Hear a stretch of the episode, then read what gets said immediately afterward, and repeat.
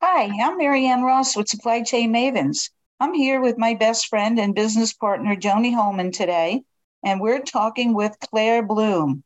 Claire is a mover, a shaker, and a paradigm breaker if there ever were one. Claire is going to share with you two really exciting and interesting supply chain stories. The first one will tickle your heartstrings when she tells you about how she met the love of her life Keith Launchberry, who, by the way, is another supply chain rock star. And then she's going to tug at your heartstrings when she explains to you how she used her supply chain background and her organizational skills to attack childhood hunger in her corner of the world.